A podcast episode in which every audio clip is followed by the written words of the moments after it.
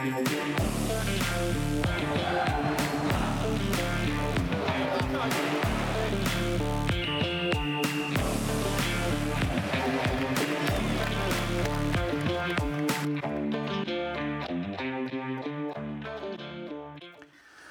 Spidser til på græsplænerne. Om kun en måned slutter årets Superliga-sæson. Og med resultaterne fra den seneste runde, der er det blevet endnu mere spændende, både i toppen og i bunden af Superligaen.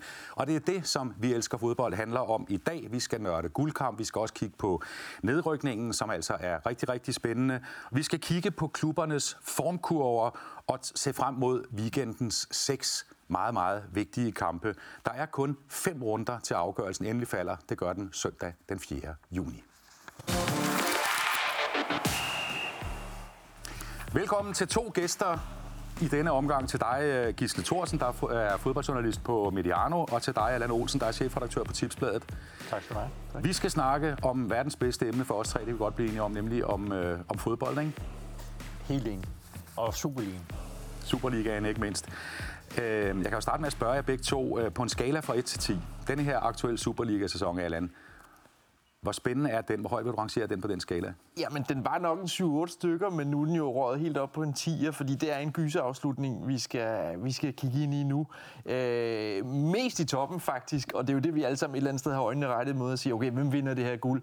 Øh, jeg kan ikke huske, at der har været så mange om budet så sent henne, i, øh, så sent henne på foråret. Så jo jo, klar 10'er. 1-10, Gisle. Hvad, hvad, hvad tænker du? Ah, 8-9 stykker. Ja. Jeg, jeg kan godt forestille mig sådan et lidt vildere scenarie. Øh, for eksempel hvis AGF havde slået FC København, da de mødtes for et par runder siden, altså, så havde det jo været endnu mere tæt. Så kunne vi virkelig tale AGF ind i øh, den her guldkamp. Så, altså, men, men Allan har ret i, at det er blevet meget mere spændende, fordi vi, vi talte jo meget om et duel, da det her foregik i gang. Altså, nu er der også lige pludselig et, øh, et hold fra en øh, domkirkeby i Jylland, der blander sig. Og alt, hvad der er, der foregår, alt, hvad der er sket efter den seneste runde og frem mod den næste, det er det, vi skal rode rundt i, nørde i, også tre i den næste lille time. Vi kan jo sige, at der er seks kampe på vej i Superligaen. Fem på søndag og en, der spilles på mandag. Her er de kommende kampe i runden. I kan jo selv sidde og kigge med. Øh, Gisle, den vildeste af de her kampe, hvad er det for en af dem? Jamen, jeg har faktisk, altså, hvis du havde spurgt mig for et par uger siden, så havde jeg klart taget den nederste. FC Nordsjælland, FC København, der havde man tænkt, at det er der guldet øh, skal afgøres. Nu kigger jeg så lige en, en lille tak op mod AGF Viborg. Øh, altså, hvor du kan sige, at AGF kan i hvert fald melde sig ind i denne her kamp for fuld drøn om, øh, om en bronze, måske også sølv, øh, hvis, hvis de slår øh, Viborg. Viborg omvendt, hvis de vinder, jamen, så er de jo af point med FC København før FC Københavns kamp, godt nok, og de får foran FC Nordsjælland. Og så var der også lige en kamp, den der OB Horsens. Den bliver også øh, meget, meget afgørende. Og det er jo to kampe fra mesterskabsspillet og en fra nedrykningsspillet. Og det helt vilde, Allan, det er jo, at nummer 1, 2, 3 og 4 mm. mødes øh, mod hinanden. 1, 1 møder 2, og 3 møder 4. Hvad for en kamp vil du allerhelst se? Ej, men altså, jeg, jeg forstår til fulde Gisles valg. Øh, jeg synes også, at AGF Viborg er spændende, men altså, jeg har jo øjnene stift rettet på Nordsjælland FCK. Altså, det er her, vi skal finde, i min verden, øh, guldvinderen øh, i år. Og den bliver øh, jo definerende for resten øh, af sæsonen. FCK kan, kan stikke af med en sejr, mens Nordsjælland kan, kan udjævne det helt, hvis de øh, går for banen med en sejr. Så, så det er jo øh, nummer et med nummer to, der, der er favoritopgøret for mig i den her. Men Gisler er jo fuldstændig ret i at sige, okay, det her det er Viborgs chance for at komme helt, helt, helt tæt på, øh, på toppen. Så, så det bliver jo øh, en gyserrunde. Men jeg vil alligevel sige, når nummer et og nummer to mødes, så er det den, man skal kigge på. Og hvis jeg kigger på de her seks kampe med næsten lige så meget fodboldforstand, som I to har til sammen, mm. øhm, så er der faktisk kun én kamp, som er en lille smule blød. Det er Silkeborg OB, men der er også noget på spil. Altså, der er ikke noget gratis. Der er ikke nogen fribilletter øh, på søndag og på mandag. Nej, det er der jo ikke, fordi altså, øh, øh, hvad hedder det, nedrykningskampen er jo åbnet igen. Altså OB har jo fået øh, ny luft. Øh, det ser ud som om Horsens er gået i stå. Øh, hvordan går det med Lyngby? Så der er jo en trekamp nede i bunden, som, som, er, som også bliver knivskarp. Det er jeg fuldstændig sikker på. Så kan man sige, okay, det der med, hvem der får den her syvende plads og kan komme ud og spille Europa måske, det ligner Midtjylland. Så man kan sige, de kampe, Midtjylland skal spille de næste fem runder, det er måske dem, som, som vi kan betragte som, øh, som, som mindre vigtige. Og vi bliver nede i den ende, hvis man kan sige det sådan, i nedrykningsspillet. Vi vil lige kalde, øh, kalde stillingen frem, som den er lige nu, og der har jeg glemt, at der var sådan en lille sjov lyd i starten, sådan en lille babygråd, og det er jo fordi, især FC Midtjylland nok er ret skuffet over, at de ikke er med oppe i, øh, i, øh, i top 6. Men det her, det er jo ekstremt spændende, og øh, Gisle, hvis man skal kigge på det mest spændende, så skal vi ned blandt de tre sidste. Mm. Horsens, OB og Lyngby.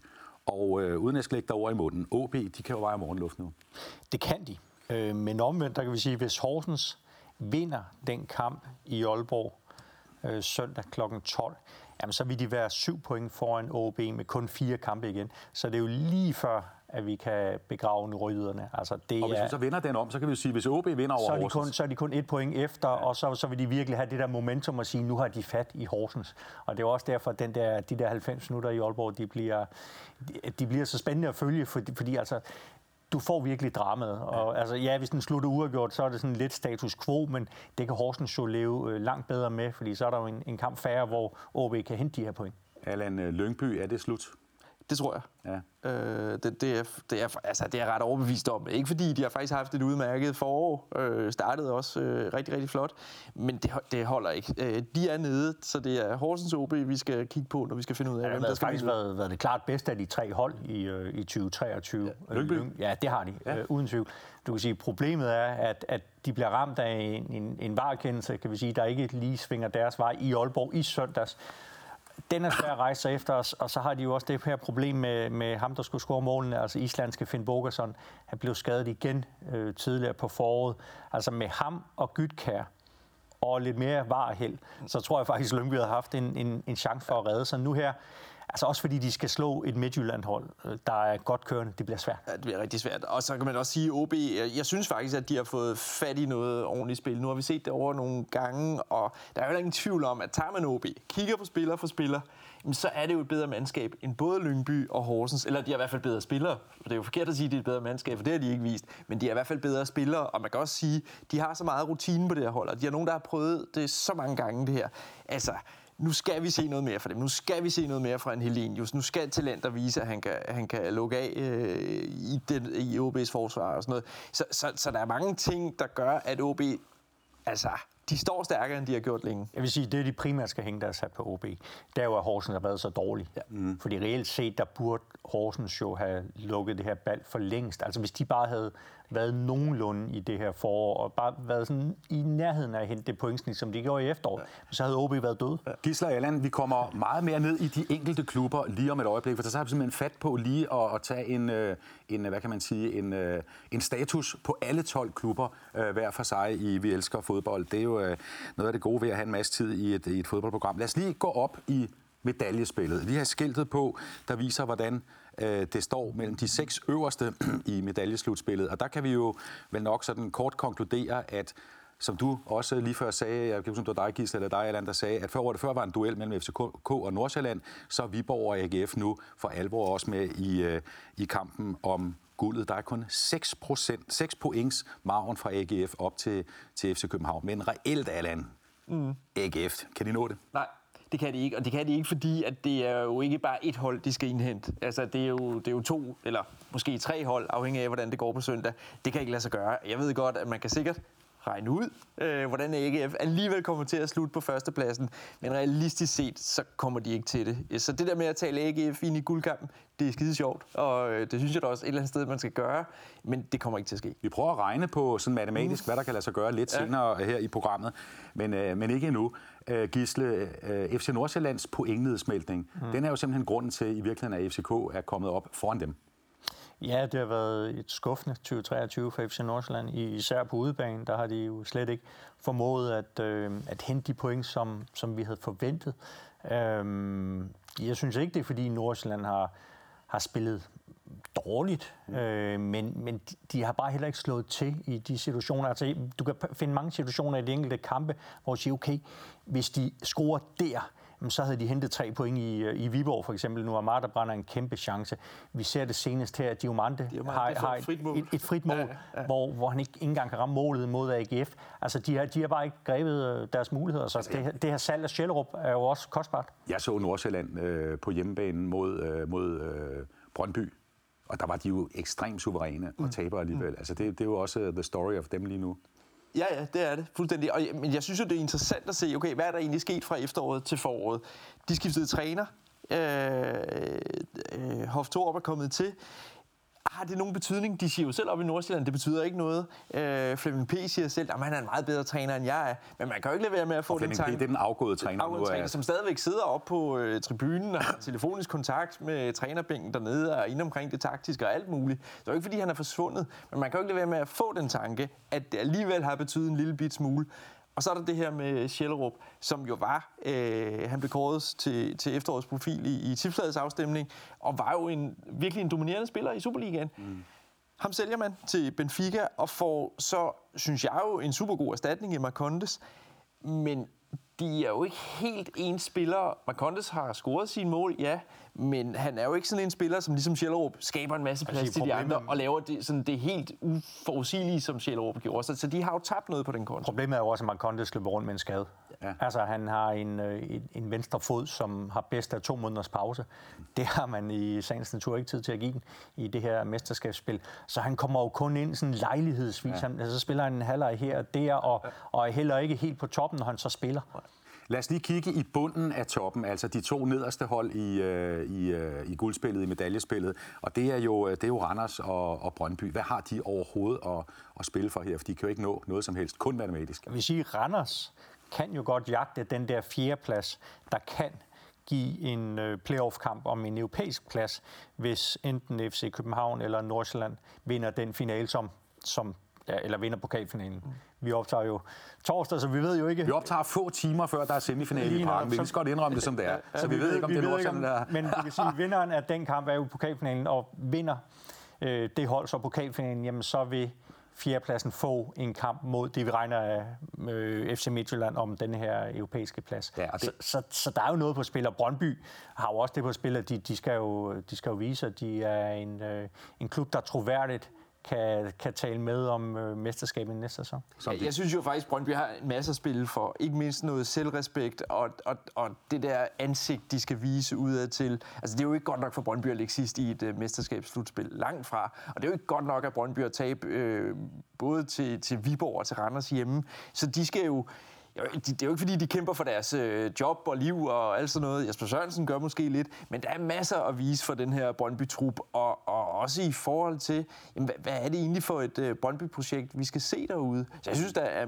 masser af spændende ting med Brøndby, selvom de øh, sandt for dyden ikke spiller særlig godt i øjeblikket. Og jeg skal lige sige igen, vi kommer forbi hver enkelt klub hver for sig, og kan nørde endnu mere ned i mm. det. Det bliver en fornøjelse, øh, som vi kun lige er, er begyndt på. Der er lige en, en, et citat, jeg godt vil vise jer begge to. Det er Morten Brun, TV2's øh, fodboldkommentator, kommentator, øh, som på TV2.dk øh, forleden sagde, her er overskriften for det Brun øh, mente, AGF har Superligaens bedste hold. I teksten fortæller han så, ham det nu kalder en fodboldekspert og analytiker, det kan vi også godt sige, han er, Morten Brun. Øh, han siger, at øh, AGF styrke det deres forsvar. De lukker næsten ingen mål, de scorer heller ikke så mange, men dermed er de samlet Danmarks bedste fodboldhold lige nu. Du sidder og kigger lidt op i... Ja, nej, men... Jeg, det er i hvert fald ikke Danmarks sjoveste fodbold. Nej, altså jeg vil sige, de har, det er jo fuldstændig rigtigt, at de har den øh, bedste defensiv, og de har en øh, mesterskabsdefensiv. Man må også bare sige, hvis, hvis de kan blive øh, mestre med så få scorede mål, ja. så, så, så vil det være meget, meget overraskende. Men lige nu... Og så få chancer skabte de jo ikke. Også altså, det. De skaber alt, alt, alt for lidt. Men, men lige nu er de jo de er meget, meget kompetitive af ja. AGF, ja. øh, men, men de spiller jo også, det er jo sådan noget 1-0, 0-0, altså det er jo, det er jo der, der, vi er. Det er meget, meget tætte kampe. Man kan i hvert fald sige, at AGF er måske et af de sværeste hold at spille mod i øjeblikket. Men om det ligefrem skulle være det bedste hold, det ved jeg ikke. Men, men det er jo rigtigt med de præmisser om, at, at de er konkurrencedygtige. Der, der kan det jo sagtens være, når vi tænker på, at Nordsjælland er ikke i specielt god form. FCK er det faktisk heller ikke. Øh, så hvorfor ikke øh, AGF? Så, så han kan da godt få en øh, smule ret på den. Og inden vi tager fat på det her, skal vi kalde formbarometer, og også kigger lidt frem på, hvem der egentlig kan, kan vi gætte på, mm. inden med at løbe med guld, sølv og bronze, hvem der rykker ned, og hele, hvad kan man sige, slutplaceringen 4. maj, øh, eller slut af 4. juni i, i Superligaen, øh, så, så, så vil jeg godt spørge om noget, fordi det, det der jo sådan kendetegner Superligaen generelt lige nu, det er, Masser af spænding, det er det, vi har fastslået her, og masser af tilskuere, masser af omtale. Jeg kan også se på jeres medier, altså både Mediano og Tipsbladet, der er enormt meget at skrive om. Øh, så Superligaen har en eller anden dynamik nu, som den vil jeg sige, ikke havde for nogle år tilbage. Er det på grund af den her struktur, hvor man knækker ligaen op 12 øh, runder før tid og spiller et mesterskabsspil, til forskel fra gamle dage, hvor man spillede lige ud, altså 32 runder, hvor toget stille og roligt rullede videre mod, mod øh, sidste dag? Eller hvad, hvad er grunden til, at Superligaen... Det er en faktor. Det, det, det tror jeg, altså man deler det op, så du har stort set kun afgørende, spændende øh, kampe. Også fordi du kan se, hvor meget vi taler om det her runde 22 og en streg, der skal slås. Mm. Altså, det, det havde vi jo aldrig gjort tidligere at tale om runde 22, men der er det jo ligesom der, det første gang bliver defineret, skal du med i mesterskabsspil, eller skal du slås for at undgå nedrykning. Så det er jo en faktor. Jeg tror, snittet lige nu er 9.997, ikke? Det er altså, så, så vi når over 10.000 tilskuere i snit til Superliga-kampe. Det er jo historisk højt.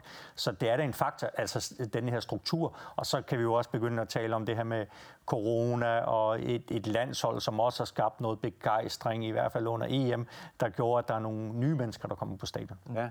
Den, den her salvandsindsprøjtning, som ligaen jo har, har fået i interesse, Allan, er det fordi spillet er blevet bedre? Nej, det er det ikke. Og mens vi sidder og taler om, hvor vildt spændende det er, så kan man jo godt have en lille frygt for, at det er normalt sådan, når ligaen er så tæt, som den er i øjeblikket, så øh, kan man jo godt argumentere for, at så er det fordi topniveauet er faldet. Altså, vi, der er ikke et hold, som renser fuldstændig af, som vi måske ser City gør i øjeblikket i Premier League, øh, og har det her enormt høje topniveau, Arsenal.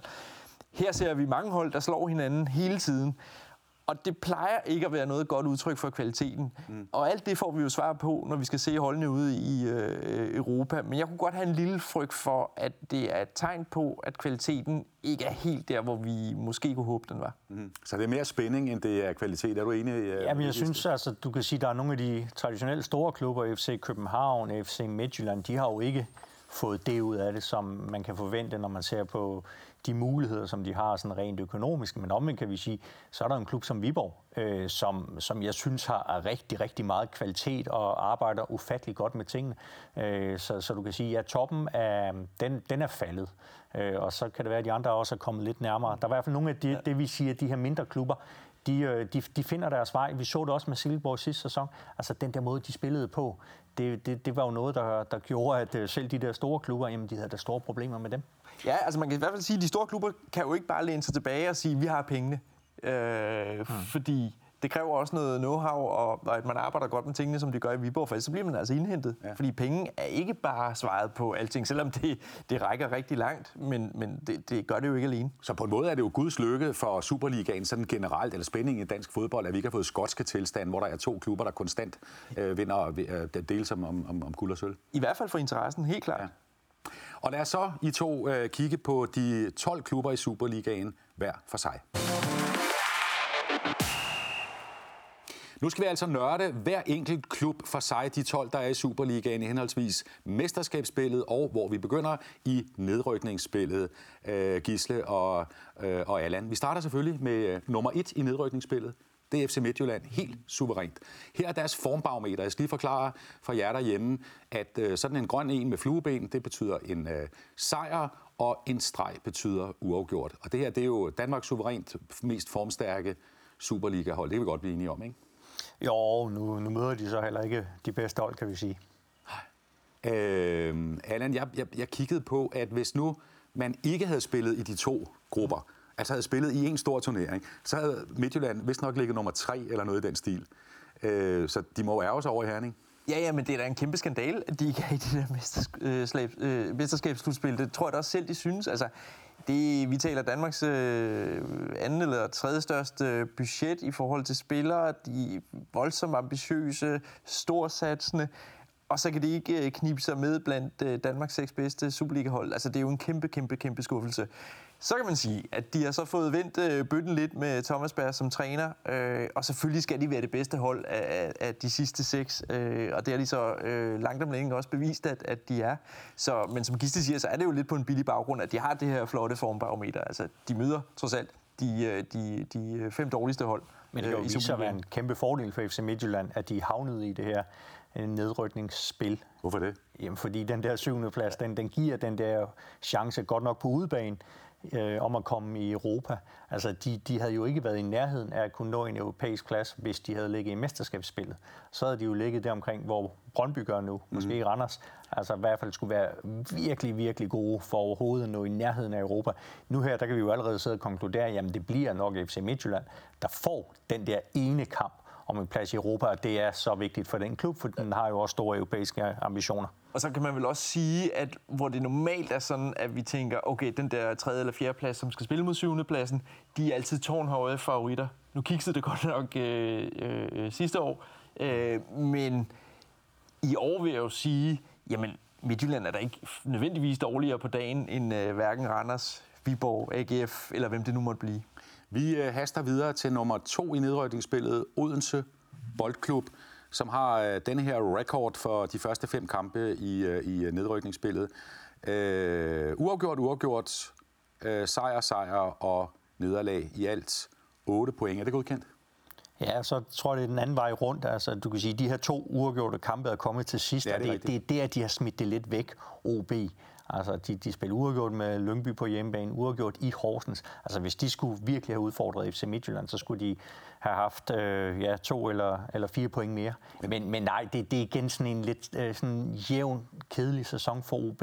Det er vel the story, Allan, om, øh, om, om, om, om Odense. De tror en masse, når det hele begynder, og så, så, så, så bliver det sådan lidt mere gråt og tottenham når det, Men når det går er løs. hold fra de store byer, der er OB jo bare igen og igen sådan havnet i ligegyldighedens øh, tomrum. Ja.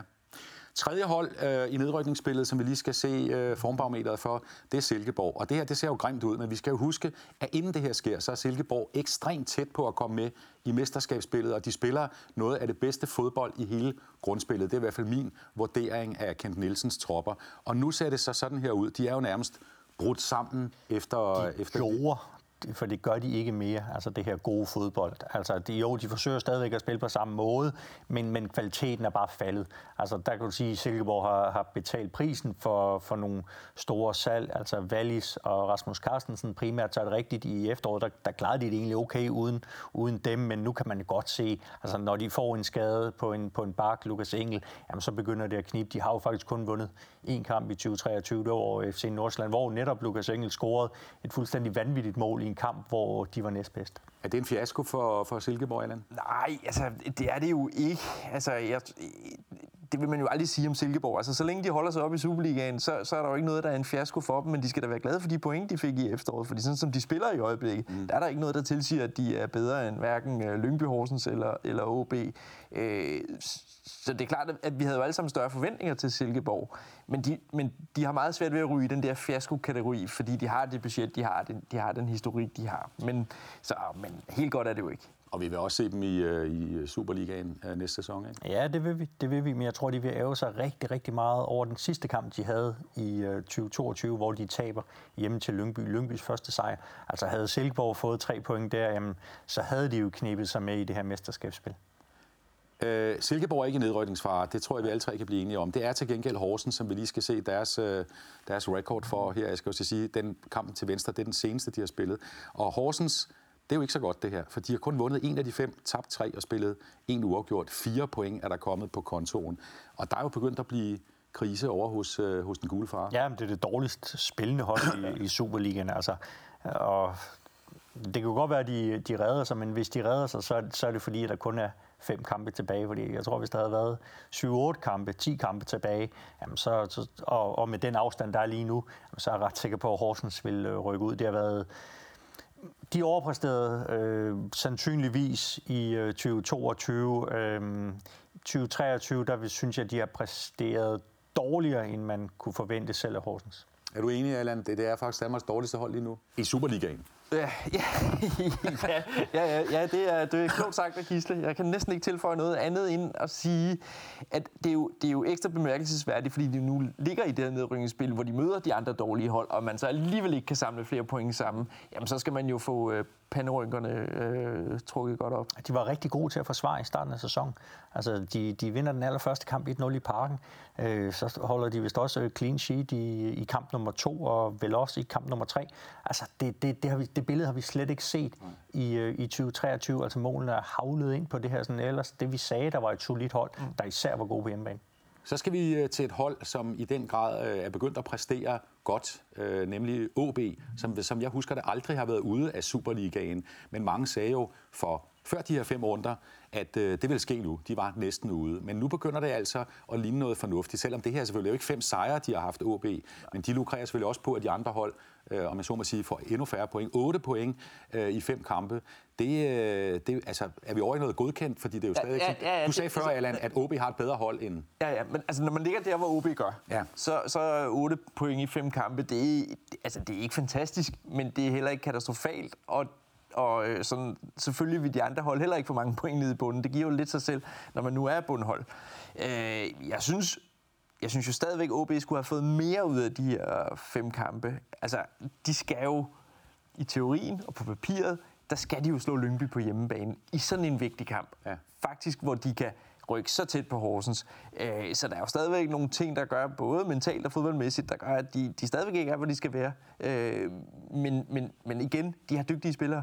Og den kamp, du refererer til mod Lyngby, det var i seneste runde, hvor de vinder på et, øh, et varmål, ikke? fordi det er jo lige så godt som et almindeligt mål, eller et ikke-varmål. Øh, meget, meget øh, sent i kampen, så der er stadigvæk... Øh... De spiller, de spiller en, der en, en dårlig kamp, OB, ja, ja. Øh, mod Lyngby, og det var jo første gang, de vandt på hjemmebane i Superligaen siden august, øh, hvor jeg tror, de slog Brøndby, og kun den anden sejr i den her sæson på hjemmebane. Og, og det fortæller jo også om de problemer, der er i Aalborg. Ja, ja, klart. Men det må vel også give en kæmpe Øh, og, og det er også fordi, hvis vi lige må sige, altså, ja. alle var jo sådan set også godt tilfredse med det vintervindue, de havde, hvor de, ligesom, de, de adresserede nogle af de problemer, de havde. Henter til land hjem til et vakkelvogn, vakkelvogn forsvar. Øh, de napper så Superligans topscorer fra sidste sæson, Helinius i Silkeborg. De får adresseret nogle af de problemer, de har. Øh, men alligevel, ja, så får de det bare overhovedet ikke til at, at Ikke det her trænerskift nok en, måske kom for sent. Altså, for du kan sige, Erik Hamren, han fik slet ikke sat det aftryk på det her OB-hold, som de havde håbet. Øh, den måde, de spillede på under ham, rent passede det egentlig de spillere, der var. Øh, der kan vi sige, at det her Hiljemark har i hvert fald givet et løft, men spørgsmålet er, om det er for sent. Ja. Og den uro, der også kom altså under Hamren, altså der var historier om, øh, at spillerne var utilfredse med træningsmetoder, det var gammeldags, og det ene og det andet. Og man ved jo bare, selvfølgelig slår de det hen, og det, altså, man ved jo, at der er jo ikke, der er jo ikke øh, hvad hedder sådan noget, bål uden bløder eller noget den dur. Så der var jo ballade der, der var jo utilfredshed med Hamren, men de handler sent på det. Mm. Øh, og, og det kan være, at det bider dem i røven nu. Ja, det kan være, at det er for sent. Det kan også godt være, at øh, de nu kan veje morgenluft oppe i Aalborg. Det vil vise sig i de næste fem runder, og hvordan det matematisk vil gå, skal vi kigge på lidt senere. For allerførst, så skal vi ned i bunden. Og et hold, som jeg personligt har sådan en lille smule ondt af, nemlig øh, Lyngby Boldklub. Øh, det er ikke fordi, at jeg er gammel Gentofte-dreng og derfor nabo til dem her, men det er fordi, at jeg faktisk synes, Lyngby i den her sæson har spillet bedre end det, de har fået af point. Altså, de har faktisk været friske på banen. Der har været masser af godt spil, og så har de, om ikke været uheldige, så har de i hvert fald bare ikke været i stand til at vinde eller spille uafgjort i deres kampe. Fem point i fem kampe, øh, det er jo heller ikke godt nok, og I sagde begge to, Lyngby ryger, ryger ud, men, øh, men er du enig, Gisle, i, at de, de, de, de er bedre, end de er placeret? Ja, det er ikke det dårligste hold i Superligaen nu. Øh, det er heller ikke det næste dårligste efter, efter min overvisning. Jeg, jeg er sådan lidt imponeret over, eller imponeret over, hvad, de har formået Frederik Alexandersson i, i Lyngby. Jeg tror, vi er fremme i den der kamp, jeg talte om før, øh, Silkeborg, den aller sidste kamp i 2022, før de vinder for første gang i Superligaen i den her sæson. Altså, de har, de har, de har leveret tætte kampe, alle sammen øh, i 2023 på trods af, at de har solgt flere profiler, og det synes jeg er det mest imponerende. Ja, det er det også. For det så faktisk ud som om i vintervinduet, at de simpelthen sagde til sig selv, okay, vi er, vi er ude, vi kan lige så godt øh, få nogle penge ind for de profiler, vi trods alt har, øh, fordi de solgte jo øh, både til OB mm. og så, så det så ud som om, at de havde opgivet, men det havde de så bestemt ikke, kunne man se på banen. Og hvad, de starter vel også med at vinde over øh, Nordsjælland, øh, som man lige husker det i... Spiller, i spiller uafgjort med Nordsjælland, men, men man kommer så hurtigt med og, ja. og får nogle sejre, og at sige, de kampe, de har tabt, det har altså været, det har været tætte kampe. Ja. Øh, så, så det er sådan, jeg vil sige, moralen er der virkelig, virkelig grund til at rose i Lyngby. Spørgsmål om det kan blive ved. Lad os lige se, uh, Gisler og Allan, uh, stillingen igen. Uh, tilsat barnegråd, som den ser ud nu i nedrykningsspillet. Altså Midtjylland suveræn, og de vinder vel også den, den række, og så kan de så håbe på sådan en lille Europamulighed. Og så ser det jo altså gralt ud, specielt for Horsens OB og, og allermest øh, for, for Lyngby. Nu gør vi så noget matematisk, ikke? Fordi øh, jeg har en øh, kollega, der hedder øh, Jakob Skåning, og han har simpelthen sat sig ned på en computer, og så har han taget deres formbarometer, altså de her fem kampe, som vi lige har set, og så har han projiceret dem over i de, de fem kampe, vi skal i gang med på søndag og på mandag. Han har altså flyttet formkurven videre. Ja. Vi er ude i en matematisk slutstilling. Mm. Forstår I, hvad jeg mener? Ja. Fuldstændig. Ja, det gør jeg næsten også selv. Og det der altså er, det er simpelthen en matematisk forudsigelse af, hvordan nedrykningsspillet slutter i Superligaen. Inden vi kalder det på, hvem tror I rykker ud, når man regner matematisk? Gisle? Ja, men det, det er jo så Lyngby og Horsens. Det vil også være mit bud, hvis man forlænger formkurven, og det er det, jeg forstår, man gør. Er du sproglig student? Ja. Hvad er du? Matematisk. Nå. Man skulle tro det. Men, øh, Ja, prøv lige at kigge. Det er, fordi det er jo altså, det er jo bare en maskine, der har, der har regnet det her ud. ja. Nå, jeg skal lige sige, som I kan se her. højde for målscoren også? Ja, det må den næsten gøre. Ja, men der er, der er taget Det forbehold for havde, måls. jeg, det havde jeg regnet, da jeg lige sad og fik spørgsmål. Altså, I har været stolpe ud på at, på, på, på at ramme rigtigt, fordi øh, Jakob Skåning har regnet sig frem til, øh, med den her fremdaterede formbarometer, som ikke findes endnu, at OB redder lige præcis røven, undskyld udtrykket, på målscorer foran Horsens, når det hele slutter 4. juni. Mm. Altså, det er ikke helt sikkert, at det kommer til at gå sådan. Mm. Hvad siger I til det? Jamen, altså den der kamp igen, søndag kl. 12, altså hvis Horsens vinder den i Aalborg, så er de allerede på 30 point. Mm. Altså, så skal de ikke bruge, så skal de måske kun bruge en sejr mere. Ja. Øh, måske endda kun en uafgjort eller, eller to. Altså, så, så, men så vil sige, hvis OB vinder søndag kl. 12 over Horsens, så tror jeg, at OB de overlever. Ja. Hvis de ikke vinder, så tror jeg, det bliver knapt. Det er med godt, at man ikke kan regne fodbold ud på en lommeregner. At vi skal ud og se på stadion, at det er tilfældighed, at det er alt muligt, der det afhænger af. Det er jo hele charmen og sjælen øh, i, øh, i det her spil. Men tror du, øh, matematikken har taget fejl af det? Øh, altså, fa- nej, altså, når jeg kigger på, hvordan de spiller i øjeblikket, så ser det der fuldstændig uh, troværdigt ud. Jeg synes, at OB spiller bedre end både Horsens og Lyngby, så der, der, på den måde er der ikke noget at komme efter. Men sådan kan man trods alt heller ikke regne det ud. Øh, så Gisle har jo fuldstændig ret i, at den der kamp på, på søndag afgør jo det hele. Altså, det, det, er jo, det er jo den, der bliver retningsgivende for. Øh, Horsens kan leve med uafgjort. Øh, OB skal bruge en sejr, hvis øh, de skal gøre sig forhåbninger om at overleve. Så vi tre er enige om, at vi går på stadion, eller ser det i fjernsynet, øh, hvordan, hvordan det går i de næste fem ja. runder. Vi skal ikke regne med, at en regnemaskine kan finde ud af det. Nej. Godt. I har lige inden vi tager fat på, på mesterskabsspillet, og hvordan det vil gå, spørgsmålstegn. Der har jeg bedt jer begge to om indtil videre, altså her efter 27 og 32 runder, at pege på jeres respektive bedste spillere overhovedet i Superligaen. Gisle, hvem har du peget på? Jeg har valgt Darami. Mohamed Darami, FC København. Øhm, største individualist i hvert fald. Øh, der er meget, der, der hviler på hans øh, stadig unge skuldre, men vi har jo også set, at at han har løftet sig, øh, efter han er kommet hjem og sådan ligesom fået banket noget af den der rust fra Ajax. Altså, øh, meget, meget dygtig spiller. Øh, en mod en, exceptionelt god, og, og hans betydning for FCK særligt nu, den, den kan altså ikke, øh, den kan ikke overvurderes. Og nu siger jeg, uden at det har reference til, hvem jeg måtte holde med i Superligaen, heller ikke den kedeligste spiller at kigge på, når der er fodbold.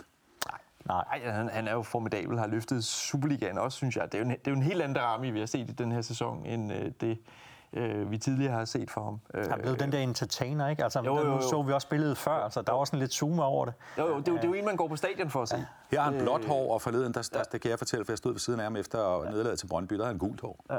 Det er også skægt, ikke? Ja. Ja. Og så er han jo involveret i så mange af FCK's øh, chancer. Altså, det er jo ikke bare dem, han selv afslutter på, men det er jo også dem, han lægger op til og prøver at skabe og sådan noget. Han er jo involveret i, jeg ved ikke hvor meget, så, så altså, kæmpe gevinst for FCK. Det der. Allan, du skal også pege på... på, på, på Ja, ja, jeg vil jo lige skynde mig at Og jeg- sige, jeg- at, ja. at der blev lavet et rent bagholdsangreb på mig her, Ja, fordi. Gisle, Gisle afleverede jo før mig. Han er jo øh, klassens Der skal jeg lige øh, forklare- dygtige. Ja, der skal jeg forklare til jer, du er hurtigere på tastaturet. Yes. Jeg sendte jer begge to en fælles ikke sms. Ja, han, er, han er også yngre, end jeg er. Ja. Så du, du, du Så jeg, må, så jeg tænker, okay, det bliver godt nok kedeligt, hvis vi tager den samme, for, for, for i bund og grund, så er Darami vel Superligans bedste spiller, og, og den, man vil værdisætte højest måske, og sådan noget. Men jeg har taget Ashuri fra øh, Viborg. Hvorfor? Jamen, fordi han kan jo lidt det samme som Darami. Super god teknik, øh, er rigtig meget involveret i Viborgs offensive spil. Øh, nu tjekker, man skal jo altid finde en statistik, man kan læne sig lidt op af. Han afslutter faktisk bedre, når han kommer ind i feltet, end uh, Darami. Han scorer på flere af sine afslutninger i feltet, end Darami gør. Han har så færre af dem, men stadigvæk. Øh, jeg synes også, at han er, han er også sjov at se på. Mm. Det var også en, jeg ville gå på stadion for at se. Øh, virkelig nogle dejlige fødder, han har. Han er ikke så hurtig som Darami, men jeg synes, jeg har et godt blik for spillet og super teknik. Øh, der, der, Viborg har bare, de har set rigtigt, øh, da de hentede ham. Og, og, endnu en gang har de set rigtigt. Endnu en gang, ja. Øh, og, så, og så, det kan da godt være, at han måske ikke er Superligaens bedste, men han er da i hvert fald øh, i, i, hvad skal vi sige, i 23 øh, en af de mest markante spillere i Superligaen. Man kunne også have sagt, altså Kamil Gabar, ja. hvis, hvis man skulle sige meget, meget afgørende. Ikke? Altså, nu er det ikke så tit, at målmanden bliver valgt i, i sådan en, når man får spørgsmålet, hvem er den bedste. Så, så er det som regel en markspiller, en angriber, man mm. vælger. Men Kamil Grabar er der også i spil. Jeg tænkte også på, det er ikke noget, jeg har forberedt, inden vi sætter os herinde i studiet. Altså, han spiller som uh, Nordsjællands Mads Bistrup, kunne da også godt kandidere. Mm. Mads altså, Bistrup også. Ja, ja klart. Fa- men, fa- men faldet her i, i 23, synes jeg, i forhold til den... Altså, han var virkelig sådan en power force i, uh, i efteråret, ikke? Jeg, jeg synes, han er blevet lidt mindre markant og gået ned sammen med Nordsjælland. Hold. Ernest Nuama for fra FC ja, Nordsjælland. Ja. Øh, heller ikke været helt så markant her Nej. i 2023, men vi så alligevel der mod Brøndby, hvor han lige kører igennem. Altså, han har også et enormt potentiale. Og, og vel måske det, altså, det er vel den spiller i Superligaen lige nu, der skal betales flest penge ja. for, tænker jeg, et eller andet sted. Og nu, nu nævner du Brøndby, uh, Gisle. Mads Hermansen, deres målmand. Fremragende. Han er fremragende, vi kan også sige... Øh, ja, uden ham, så var det da set endnu værre ud for altså, Brøndby, tror jeg. Så har de spillet udrykning. Nikolaj Wallis, han har ikke været så god i de seneste kampe, selvom der godt nok øh, var der ikke et oplæg øh, mod FCK i, i søndags. Men han er, faldet, han er faldet lidt ud øh, for Brøndby, men han startede rigtig godt i Brøndby, og så skal vi også bare huske hans tid i Silkeborg, hvor afgørende han var der. Mm. Vi kan gå ud øh, bagefter og sidde bagved over en kop kaffe og diskutere spillere, men allerførst, de herrer, skal vi her i programmet Vi Elsker Fodbold kigge på, hvem matematikken siger får guld, sølv og bronze. Men inden vi igen øh, skruer op for regneapparatet, ikke, så skal vi lige se formen øh, i de seneste fem kampe for de seks hold, der altså ligger og spiller om guld, sølv, bronze og 4. og 5. og 6. plads, må det hedde. Vi tager dem fra toppen. Og øh, selvom der er nogen, der skiller ud, og jeg nævner FC København i det her program, hvad jeg åbenbart gør ofte, så bliver jeg jo nødt til at gøre det her, fordi FCK ligger nummer et. Lad os lige se, øh, fordi det er jo ikke prangende, det de har præsteret i de seneste fem kampe. Man spiller altså om 15 point, og FCK har fået 7. Det er vel simpelthen for dårligt af et hold med det potentiale og den styrke. Det er alarmerende. Øh, det er jo et tidspunkt på sæsonen lige nu, øh, fem kampe igen, det er faktisk her, man skal toppe sit hold. og det kan man jo i hvert fald ikke sige, at Næstrup har, har gjort med FCK. De kom for rygende fra start øh, i, øh, i 23, ja. under ham også. Øh, men men øh, det, det er bekymrende, at de er gået så meget ned i kadence. De, de skaber ikke helt de samme chancer. De er ikke så, de er ikke så farlige på mange positioner, som de var førhen. De var enormt gode til at skifte positioner hele tiden. Så, så er det Haraldsson, der løber op i tomrummet. Så er det Claesson. Øh, der har de mistet et eller andet momentum. Så, så nej, det er langt fra prangende.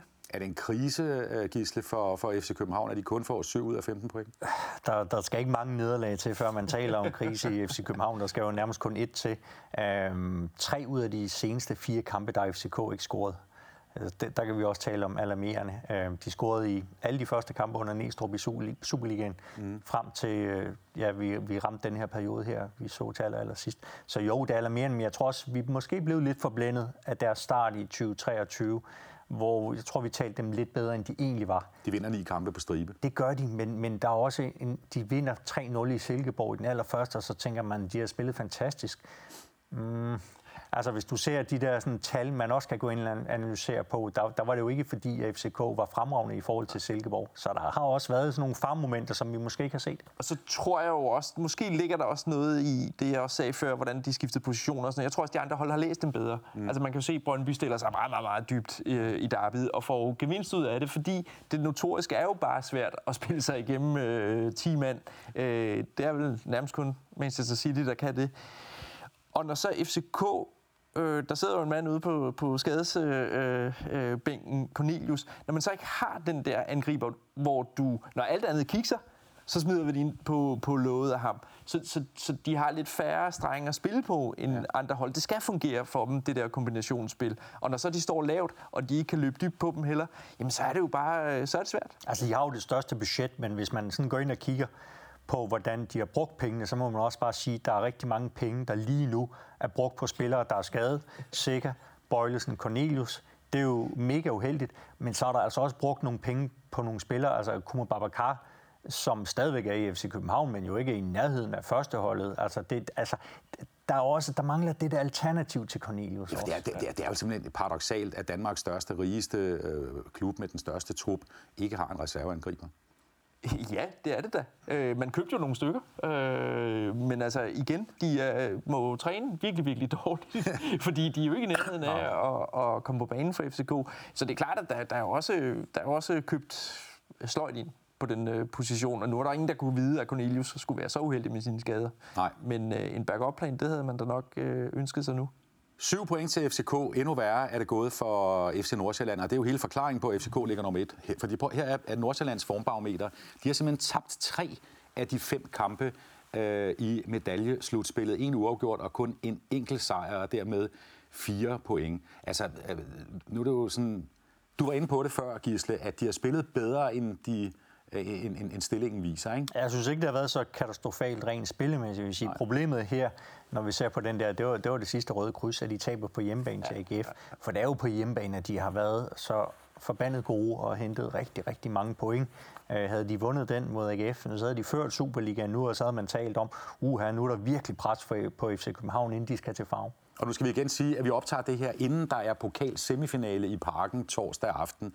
Men, øh, men, men, men, og, men den har jo sit eget liv, for det er nummer 1 og 2, der mødes i den semifinale. Så lad os lægge den væk. Hvor stor, altså tænker du også, Allan, det er et ungt hold Nordsjælland, øh, som har ført med 10 point på et tidspunkt, og nu er de pludselig to, øh, to point bagud, mm. at øh, der også er noget, noget, noget, noget psykologisk, altså noget urutine, som er kommet til det. Gummiben, kan man ja, kalde det. Jamen, det tror jeg da helt klart. Altså, Nordsjælland er jo ikke, er jo ikke vant til at ligge i den position. Altså, vil sige, FCK ligger der jo jævnligt, øh, og det vil sige, hele, hele klubben, hele staben, hele spillertruppen er bedre gearet til at håndtere de her situationer. Det skulle man ikke tro, når man ser FCK's formbarometer. Mm. Men i teorien burde det være sådan. Øh, men jeg tror ikke, det er hele forklaringen på det. Øh, men, men jeg tror ikke, man skal underkende det der med, at, at, at de går ind til 23 med 8 points forspring til øh, FCK. Det er altså voldsomt. Øh, og nu er de to point bagefter. Det vil sige, at de har smidt øh, 10 point mm. øh, siden øh, julepausen. Og, og, og det skal man jo ikke gøre, hvis man har ambitioner om at vinde, øh, vinde et mesterskab. Så, så det, er da, det er da vildt alarmerende for dem. Og hvad det fører til matematisk, skal vi kigge på lige om lidt, fordi nu hopper vi lige en, øh, en plads ned i rækken til et hold, der har fået mange flere point end nummer 1 og 2 øh, ja, mange flere i hvert fald. FCK har fået syv, Nordsjælland fire, og Viborg med tre sejre øh, og to nederlag har fået øh, ni point. Og det er vel også, når man ser dem spille fodbold, imponerende, Gisle? Ja, og de to kampe, de har tabt, der, der, der var det ikke engang, fordi jeg synes, de var det dårligste hold. De taber en øh, hjemkamp til AGF, hvor øh, de, var, de var bedre end AGF efter min overvisning, og så taber de en meget, meget tæt kamp i parken 2-1, hvor man siger, men der, der kunne de da godt være sluppet fra med et point, der spiller de en, en, en rigtig, rigtig fornuftig kamp. Øh, og det er også det, der er så positivt for Viborg. Øh, og så har de jo faktisk FC København på hjemmebane. Ja, og så kan man sige, at vi strejfede det her med Morten Brun, der synes, at AGF er det bedste hold lige nu. Det var du ikke helt enig i, Allan. Du er måske det bedste forsvarende. ja, ja. Men, men, men Viborg er vel det hold, der spiller bedst fodbold lige nu? Ja, lige nu er det. Ja, ja. ja. Det, det, altså, det er da, hvis jeg skulle lægge en 50'er... Ej, okay, det koster nok mere at komme på stadion. Men hvis jeg skulle lægge nogle penge for at komme på stadion, så var Viborg der et af hold, hvor jeg vil sige, jamen, det vil jeg da gerne betale for. For det, det, er, det er frisk for fad på en eller anden måde. Altså, øh, de, de spiller deres eget spil, de er ikke bange for at have bolden, og de er heller ikke bange for at gå frem på, på banen. Altså, hvor vi ser AGF meget stramt defensiv. Ja. Øh, men Viborg, Dejligt ja, at se på. Det er sådan, øh, jeg ved ikke, om vi kan bruge ordet moderne fodbold. Det, det er jo sådan at sige, hvad er moderne? Men det er i hvert fald, du kan sige, at de har et, et, et fint, når de går op i pres. De kan spille den ud nedefra. Det er de ikke bange for. Altså de her relationer, som man taler så meget om i fodbold. Altså med, med nogle spillere, der kender hinanden og ved lige præcis, hvad de skal gøre. Den løser de. Og så hopper vi videre til øh, dem, I er knap så imponeret af spillemæssigt. Deres trøje hænger faktisk forrest her bagved. Den gamle AGF-trøje, jeg har fået, dengang stod Sears på, på, på maven af dem. Her er øh, Aarhus Gymnastikforenings barometer. 8 point, altså kun et færre end Viborg. Men det er altså ikke et hold, hvor man sidder og... Jamen, det er jo også, jeg er jo imponeret på den fasong af, hvor meget de har rykket sig. Fordi mm. havde vi siddet herinde for et øh, år siden, så havde vi siddet og talt om, KIF egentlig når at komme i nedrykningsfare. Altså, de smeltede jo helt ned mm. i, øh, i 2022 under David Nielsen. Så det her trænerskifte og Uwe Røsler, altså det aftryk, han har sat i AGF så hurtigt, han taler meget om at bygge fundamentet, mm. og det er altså blevet bygget. Jeg så dem jo spille på Aarhus Stadion mod FC København, og jeg siger for egen regning, selvom kampen er 0-0, AGF spillede bedre. Mm. Men det er også i øh, FCK's, hvad skal vi sige, sorte periode. Men, men det har du fuldstændig ret i. Men, men AGF skal jo, skal jo bygge noget på den offensive del øh, nu, hvis de vil tage et skridt øh, længere op. Ja. Kan de blive mestre? Øh, nej, fordi Allan sagde det også. Altså, der er dels er der for mange point op, og der er også for mange hold, de skal forbi. De skal ikke forbi Randers, som vi har som uh, nummer 5 i uh, ligaen, og med det her formbarometer. Uh, 8 point, det er altså det samme som, uh, nu kan jeg huske, hvad det var. AGF, de havde også 8, ikke? Jo. Og vi bruger 9, ja. 7 og 4 til, til uh, FCK og Nordsjælland. 8 point til, til Randers. Det vil jeg kalde den stille succes i, uh, i Superligaen. Ja, jamen, det er jo, altså, de skiftede jo også træner, samtidig med Midtjylland gjorde det, fordi de overtog jo Randers' træner, så Rasmus Bertelsen har jo, altså, jeg, jeg er da imponeret. Mm. Og det er ikke, fordi der er lavet så meget om i, i Randers, det er stadigvæk det der samme solide øh, udgangspunkt, øh, men at han har kunne holde dem på det niveau, og at Randers er et hold, hvor jeg tænker, alle de andre hold er der ikke sådan begejstret for at møde Randers, jamen det er da imponerende. Men ikke bare holde dem på det der niveau, de tager altså også til Brøndby og vinder 4-0 ja, ja. i en, øh, i en klassepræstation, ja. hvor de virkelig havde... Øh, de ramte Brøndby der, hvor det gjorde ondt på ja. Brøndby. Der kan man sige, at den, den kamp vandt Bertelsen også øh, taktisk ud på bænken. Og derfor øh, kan vi også, når, nu kalder vi dem lige Brøndbys formbarometer frem, kommer her se, at øh, Brøndby øh, godt nok skal juble over og respekt for det, at de vandt 1-0 i parken øh, i den seneste runde. Men ellers har de jo tabt tre af de fem kampe og kun fået, øh, fået 6 point, og den anden sejr, det var jo sådan en lille sejr, kan vi roligt sige, over, over AGF, hvor de ikke var uheldige. Det siger jeg også igen for egen regning. Men øh, point er point. 6 point til, til Brøndby, men alligevel øh, nummer 6. Øh, hvad skal vi sige om dem i år? Jamen, vi skal jo sige, at, at det er vanvittigt, at de kan smelte så meget ned. At de taber 3-0 hjemme til Viborg, de taber 4-0, som Gisse sagde, til, til, til Randers hjemme. Og det er, på, det er på Brøndby Stadion. Så ved jeg godt, at det er med stille fans og alt muligt andet. Men det er jo fuldstændig uhørt, og jeg kan da også huske, at man skulle jo langt, langt, langt tilbage for at have set noget lignende. Så bundniveauet har jo vist sig at være overraskende lavt. Til gengæld har vi ikke set, at topniveauet skulle være særlig højt. Øh, og så er det jo, at alarmklokkerne skal ringe lidt. Øh, og det er ikke fordi, jeg synes jo, de handlede fint ind i øh, vintervinduet, men, men de har altså ikke fået det til at spille. Jeg synes, de kom godt ud i 2023. Altså, de havde jo et efterslæb, og de, de kommer med i mesterskabsspillet ja. lidt med nød og næppe, men trods alt, altså, de forhentede de sejre, der skal til i starten med en ny træner. Og jeg synes også, de faktisk spillede øh, nogle okay kampe, og det så spændende ud. Øh, men, men så kommer denne her, øh, ja, du kalder det nedsmeltning, ikke? hvor de lige pludselig, øh, bunden falder ud af holdet, og så kan man sige, nu har de jo så ændret taktik, og det bliver jo også spændende at se, om det bliver en, den her øh, trebakkæde, man kommer til at spille med fremover. Ja, og det var også spændende, fordi også offensivt så det jo spændende ud med mm. Evian og, og Wallis, mm. altså der lå på, på midten. Øh, men, men det er ligesom også faldet lidt ja. fra hinanden, ikke? Altså ja. OE er vel stadigvæk sådan, her hvor man siger, okay, her er det faktisk en trussel øh, mod modstander. Forresten er sådan lidt den bløde mellemvare. Og du var fuldstændig ret i, altså det var jo teori, de vandt over AGF øh, på hjemmebane. Du, det sagde og, du. og, ja. og så kan man sige, Altså, havde de nu spillet den samme kamp mod FCK nogle flere gange, så er der sikker på, at FCK også får, altså ud over det brændte straffespark, jamen, så er det også lidt usædvanligt, at de trods alt kan holde FCK fra at score i parken. Men lige om lidt, så skal de mødes, så er det så på Brøndby Stadion. Inden da, og den kamp venter vi jo ikke på her, der skal vi lige se, hvordan, øh, eller gense stillingen i, øh, i øh, mesterskabsspillet øh, lige en enkelt gang til, inden vi tager fat på de, på de sidste fem runder. Altså Brøndby øh, 13 point efter FC København, men altså det vi skal fokusere på, det er, at der altså ligger reelt tre hold i toppen, med kun tre point mellem sig, og de mødes en masse gange internt de tre, så der kan med måske ting og sager i, øh, i øh, de næste runder. Så er det tid, øh, Gisler og Allan, til vi kalder den matematiske mm. slutstilling frem. Og inden vi kalder den frem, så lige et kort bud på, hvem tror du vinder guld i den matematiske det slutstilling? Det tror jeg, Viborg gør. Fuldstændig enig. Viborg? Ja. Og, og øh, så kommer FCK på andenpladsen. Ja. Hmm.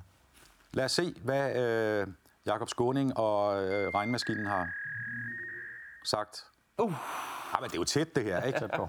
Ja, altså, det, det, det, hvis, hvis nogen sidder derhjemme og har glemt at pusse brillerne, så er der altså kun et point, der skiller de matematisk kommende mestre FC København fra sølvvinderne fra Viborg. Og så Nordsjælland, de taber altså pusten endnu mere og ned på, på 51, 4, 5 og 6 bliver AGF Randers øh, og, og Brøndby. Men igen, så er det jo altså heldigvis ikke regnmaskiner, der afgør øh, det her. Men det kan da godt ende sådan der. Du siger heldigvis, yes. Du håber vel, at, at det er regnmaskinen, der afgør det, så FCK bliver mester. Ja, jeg skal passe på, hvad jeg siger. Ja. Nej, jeg, jeg, jeg, jeg synes sige... ikke, den så helt skæv ud, den der ah. stilling. Det synes jeg faktisk ikke. Nej, jeg vil da sige fra hjertet, hvis Viborg spiller bedre, så, så skal de da være mestre. Ja, men det er jo også, altså, altså, hvis vi ser på FC København, altså nu ved jeg godt, den har regnet lidt med noget formbarometer. Jeg kigger altså lidt mere på, hvem er det FC København, de mangler. At, altså, jeg ved godt, hvem de mangler at møde, men hvor skal de spille hen? Ja. De skal til Viborg. Og til Brøndby. De skal til Brøndby, og de skal til FC Nordsjælland. Mm-hmm. Altså, det er, det er nogle stridkampe for københavnerne. Hvilken klub, øh, kort, har overrasket mest positivt i år? Det er Viborg. Ja, det er Viborg. Ja, enig. Hvilken klub har skuffet mest af de 12 klubber, der, der er i Superligaen, så længe det var? Ja, det er jo FC Midtjylland. Altså, det, er jo, det, det var jo, hvor man siger, at det er den her troværdige første udfordrer til FC København. Hvis vi ser hen over de seneste år, så er de to klubber øh, nærmest været lige gode, hvis man kigger på point i Superligaen set over en længere periode. Så altså, det er skuffende, at FC øh, Midtjylland ikke engang kommer med i et mesterskabsspil. Og lige meget kigger vi på slutspillet, ja. jamen så er det jo Nordsjælland øh, der har skuffet aller, aller mest. Og lige meget hvad, så bliver det hold, der bliver mestre, de vil skuffe på det, man kan kalde pointgennemsnit. Fordi man regner jo hver år ud, hvor mange point, undskyld, altså hvor mange point et mesterhold har fået i snit i løbet af, af, af hele turneringen. Og lad os lige, øh, jeg skal lige sige, FCK, hvis vi nu siger, at de bliver mestre, lige nu har de kun 1,81 i snit. Altså man skal jo selvfølgelig have 3 point i snit, hvis man vinder alle sine kampe. Det er relativt lavt. De har kun vundet 15, spillet 4 uafgjort og tabt 8 det er ikke sådan normalt til at, at, at, at ligge på, på førstepladsen. Bliver det et billigt mesterskab i år? Nej, jeg synes ikke, man, det der, jeg kan ikke lide det der udtryk billigt. Jeg ved godt, at det bliver meget brugt i fankredse. Men, men du kan i hvert fald sige, at det, det bliver et mesterskab, hvor at du ikke har brug for at skulle hente de der, man siger jo som tomfingerregler, de, langt, langt de fleste mesterskaber er jo vundet med et pointsnit på to og mere. Ja. Øh, så, så det er jo også lidt et udtryk for, ja, vi kan tale det i jævnbyrdighed, vi kan tale om, at, at toppen er faldet lidt mere billige mesterskab. Hmm. Men Allan, det er vel også skide ligegyldigt, når man bliver mestre, så er man ligeglad, at man har fået tre Fuldstændig, eller fuldstændig. Øllen smager præcis lige så godt, øh, om det er med 1,8 eller 2,1, øh, så der er ikke noget ændret der. Ja. Øh, men, men Gisla har ret i det der, at at altså, det er jo ikke billigt. De har jo kæmpet hver evig eneste uge, og det er måske også et udtryk for, at der har været flere ombud, og så er det så også et udtryk for noget lidt usædvanligt, det her med, at en mesterskabsfavorit starter så dårligt, som FCK har gjort. Ja. Så de har et efterslæb, de skal indhente, og det sætter sig selvfølgelig på pointgennemsnittet. Så kan man sige, så har Nordsjælland ikke formået at udnytte øh, det, men altså... Altså du kan sige, ja, det usædvanlige er jo det her med otte nederlag, som du nævner. Ja. Øh, og det kan jo være endda, at det bliver endnu flere, at du kan blive mester med det i Superligaen. Det er meget, meget usædvanligt. Ja. Og jeg tror da også, Altså selv hvis FCK, selvfølgelig vil de være meget, meget glade, hvis de bliver mester, men jeg tror da også, de vil kigge lidt på og sige, okay, at det her pointsnit, det, er, det, det skal altså op. Jeg, jeg, jeg kan faktisk dokumentere også med en af vores utallige grafikker, at hvis FCK bliver mester, eller for den sags skyld Nordsjælland, så vil de gøre det med det næst laveste pointgennemsnit øh, nogensinde i Superligaens historie. Her står de fem laveste snit, øh, der er givet så længe. Altså følge mm. af dem, der i 2000, og stadigvæk respekt for, at det lykkedes for, for klubben dernede at, at vinde mesterskabet, var 1,7, øh, og Brøndby har det femte laveste med 1,91, som FCK også har. De har altså i øvrigt Københavnerne vundet to af de fem øh, billigste mesterskaber, uden at I skal tage til indtægt for, for det her. Så prøv lige at se de højeste snit. Altså dem, der har måttet, om jeg så må sige, bruge flest point på at få et mesterskab hjem. Der er københavnerne igen, for i 11 der var det 2,45. Det var altså enormt højt. Og der har man jo vundet over to af tre kampe. Se, det interessante er jo den der FC Midtjylland i 2018, altså hvor du også begynder at se på, hvor højt lå øh, nummer to i pointsnit. Altså Brøndby, de var jo lige efter. Mm. Og øh, ja, ja, der var, hvem var det ellers med det frem der i, i den sæson? Altså, det, det, altså nogle gange, der har du, det er jo mere hvor at sige, du kan være uheldig, øh, og så have et rigtig højt pointsnit, som Brøndby var, og så alligevel ikke blive mester. Det var jo det mest bemærkelsesværdige, fordi det der snit, som du bliver mester på i år i andre sæsoner, så vil du måske slutte nummer 3, 4. Ja, ja, ja, ja. Vi, vi har ikke flere grafikker i Vi Elsker Fodbold i dag. Vi har haft mange, der har været enormt spændende at sidde og snakke dem igennem med, med, med begge to, øh, Gisle og, og Allan. Lad mig lige øh, spørge jer om en ting. Ligaens dygtigste træner. Nu har vi snakket om spillere og om hold. Hvem er den dygtigste, Allan, træner i Superligaen? Ej, jeg, jeg, jeg vil ikke sige den dygtigste, men en, der har imponeret mig meget, det er alligevel Næstrup, fordi han overtager FCK på et tidspunkt, hvor det hele sejler, og man ved, hvor stort presset er på en træner i FCK. Altså, du bliver fuldt nøje, både internt og i medierne, så at han har kunnet tage stort set de samme spillere, og faktisk få dem til at spille noget ordentligt fodbold. Ja. Det synes jeg er en bedrift med, med det yderpres, der hele tiden vil være på FCK. Men altså, generelt set, om han er dygtig, det ved jeg ikke, men han, han har i hvert fald imponeret mig øh, voldsomt, også med hans mediefremtoning. Gisle, du har også peget på en, der hedder Jakob. Ja, Jakob Friis. Mm. Det er heller ikke nødvendigvis som den dygtigste, det synes jeg også, vi, det, det er svært at sige, men det er for mig sådan sæsonens træner, og så når jeg sidder og tænker her, så var det jo også lige før man kunne sige uh, Flemming Pedersen i FC Nordsjælland, jo, som stopper halvvejs, som Allan allerede har sagt. Men altså den der måde, som han øhm, fik et FC Nordsjælland hold til at præstere i efteråret. Men altså Jakob Friis har været en del af, af det her meget stærke tandhjul, øh, tandhjul i den stærke maskine, som de har i Viborg. Og jeg synes, de er, de er også lagt på sådan rent spilmæssigt. Det er imponerende. Men i det hele taget må man så sige, at der er en masse øh, unge dygtige træner i Superligaen i øjeblikket. Hof op i Nordsjælland, nu kan der godt være, at han får lidt riser i lakken, hvis det ender med, at de sætter det hele over styr. Øh, vi har fået Rasmus Bertelsen i Randers, øh, som også øh, gør det utrolig godt, så, så det skal vi da være, øh, det skal vi da være glade for. Ved, nu, I kan ikke se, hvem der står på den her kapsel, og det er fordi, nu, nu trækker jeg lige emnet over på vores øh, Faxe Conti-kapsler fra min ungdom. Øh, for I skal til at spille kapselspil mod hinanden. Tiden er nemlig gået. Mm. Øh, I får tre kapsler hver. Det her det er Christian Bjerre, ja. desværre afdød. Øh, ja. Og så kan I... Øh, ham kan du få, Allan. Tak. Så får du Gisle øh, Jesper Olsen. Ja. Uh, Johnny Hansen får så du, Allan. Så skal vi have en tilbagelægning. Ja. Og her, en af dem, jeg elsker at spille med, Allan Simonsen. Øh, og vi er jo tilbage fra nærmest før I blev født. Og det her, det, nu kan jeg Ah. ikke se, hvem det er, men det er, jeg tror, det er Kent Nielsen faktisk, der jo også har Ken været Nielsen, han får en spiller. øh, stopperposition her. Og så får du Morten Olsen. Ja, Morten Olsen, Jesper okay. Olsen og Allan Simonsen, det har i hvert fald det bedste hold. Ja, det Og Gisle, vi to, På vi, vi, papiret. vi bytter simpelthen plads, for at sige, så, så, kan I, så kan I spille kapselspil. Og jeg skal lige spørge jer til sidst, mens I bare går i gang, og I kender hinanden, I gamle kolleger. Hvem bliver mester i Danmark i Superliga 22-23? Allan Olsen. Det gør FCK. Øh, Jeg tror, de formår alligevel at få samlet, eller rebet sejlene, som det hedder, og øh, få kørt den hjem. Gisle. Ja, hvis jeg skulle spille på det, ville jeg nok sige FCK, men jeg kan da godt for dansk fodbolds skyld håbe lidt på en overraskelse. Okay. Viborg. Godt, I skal spille. Du er i gang, Allan. Og man skal jo hele tiden krydse ja. en af de andre. Det er rigtigt. Så, Ej, nu skal Ja, den skrues. I er bedre som kommentatorer, end I er som, som kapselspillere. Hvem, hvem, Ej, hvem får sølv, Allan? det. Jamen, det gør Viborg.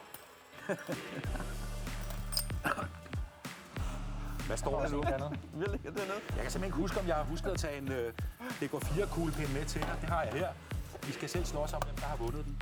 Øh, det er jo præmien for at være med i det her program. Det er en fornøjelse at have jer begge to med. Ja, det var sjovt. Ja, Allan, der, Allan, der skriver mest, han kan... Det bliver der ikke. Er I færdige med at spille?